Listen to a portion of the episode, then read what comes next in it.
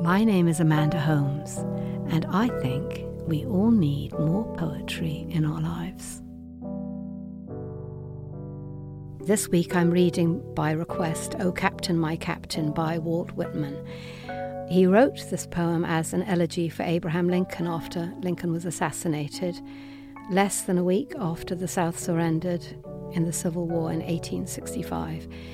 Um, Walt Whitman lived in Washington, D C, and he would sometimes encounter Abraham Lincoln when he was out in his carriage, and the two would greet one another.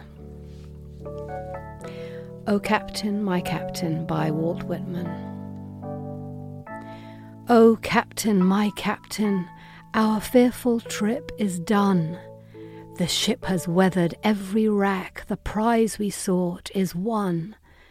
The port is near, the bells I hear, the people all exulting, while follow eyes the steady keel, the vessel grim and daring.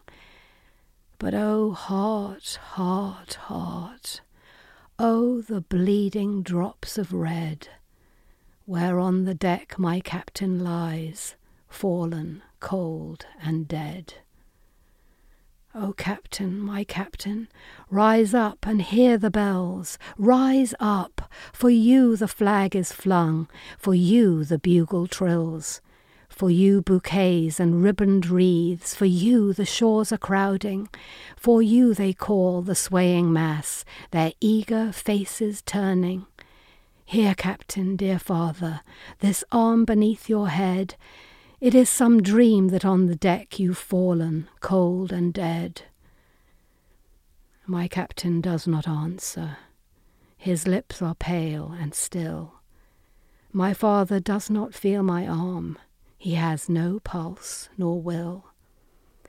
The ship is anchored safe and sound, its voyage closed and done. From fearful trip the victor ship comes in with object won.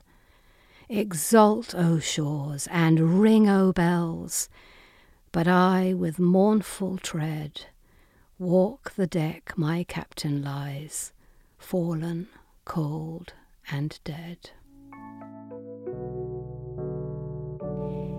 Thank you for listening. If you have any suggestions or comments or ideas for poems that we should share, we'd love to hear from you.